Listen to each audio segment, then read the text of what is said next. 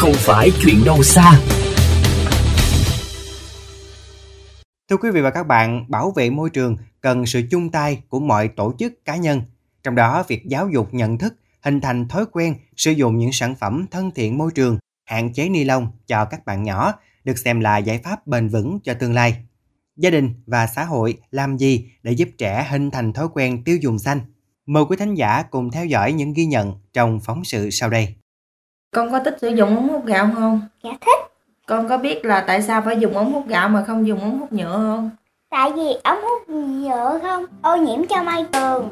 Chị Võ Thị Diễm ở quận Ninh Kiều, thành phố Cần Thơ thường dành thời gian để trò chuyện và giúp cho cô con gái 9 tuổi hiểu về tác hại của các sản phẩm nhựa.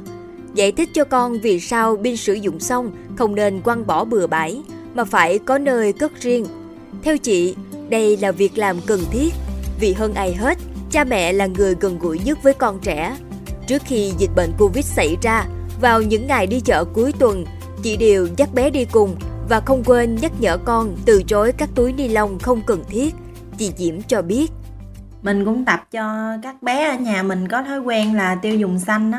Khi à, đi chợ thì à, mình mang theo à, túi sách để đỡ phải sử dụng nhiều túi ni lông. Dùng ống hút thì mình cho các cháu dùng ống hút gạo.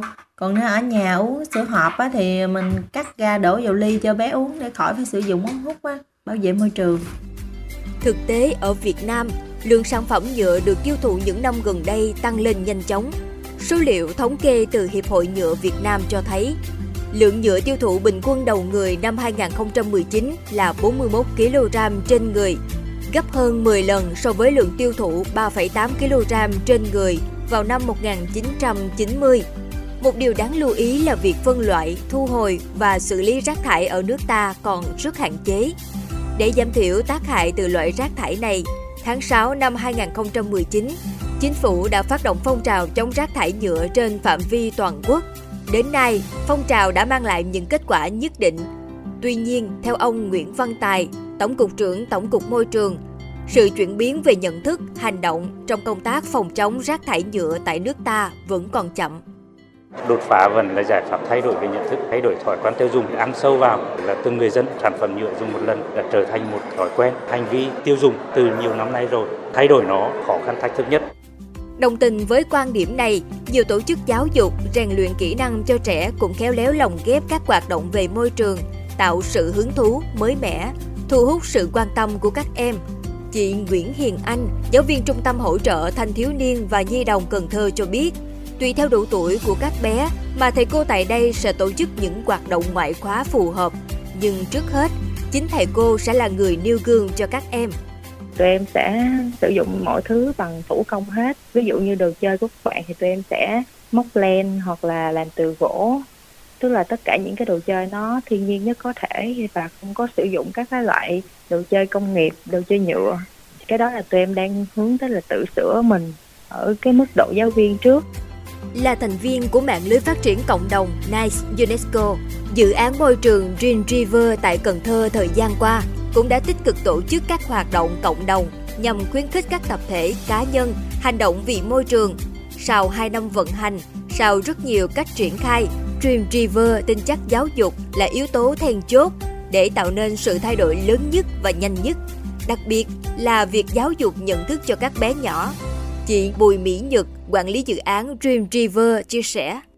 Việc mà hình thành cái thói quen tiêu dùng xanh nó cực kỳ quan trọng đặc biệt là những bé nhỏ. Um, bởi vì ví như mình không tiêu dùng xanh mình xài rất là nhiều ni lông rất nhiều nhựa mình thải ra môi trường nó sẽ mất một thời gian ngàn năm trăm năm để phân hủy.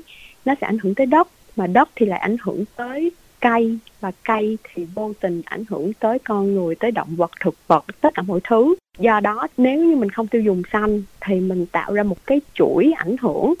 Có thể thấy tầm quan trọng của việc xây dựng thói quen tiêu dùng xanh đã được công nhận. Các tổ chức xã hội cũng rất nỗ lực để cùng nhau hình thành nên một thế hệ nhận thức rõ trách nhiệm của mình trong việc bảo vệ môi trường ở hiện tại và tương lai. Những thói quen lành mạnh khi được rèn giũa từ sớm sẽ cùng trẻ đi suốt cuộc đời, giúp trẻ trở thành người tiêu dùng có trách nhiệm dù ở bất kỳ độ tuổi nào. Quý thính giả thân mến, cùng với thói quen tiêu dùng xanh, xu hướng thiên nhiên hóa không gian sống cũng ngày càng được nhiều người quan tâm bởi những giá trị thiết thực mà nó mang lại. Để trả lời cho câu hỏi cần làm gì để có được một không gian sống xanh, lành mạnh, mời quý vị cùng lắng nghe những chia sẻ của anh Hồ Anh Tuấn, trưởng phòng tư vấn thiết kế và cung cấp cây xanh nội thất La Cà Garden ở thành phố Cao Lãnh, tỉnh Đồng Tháp.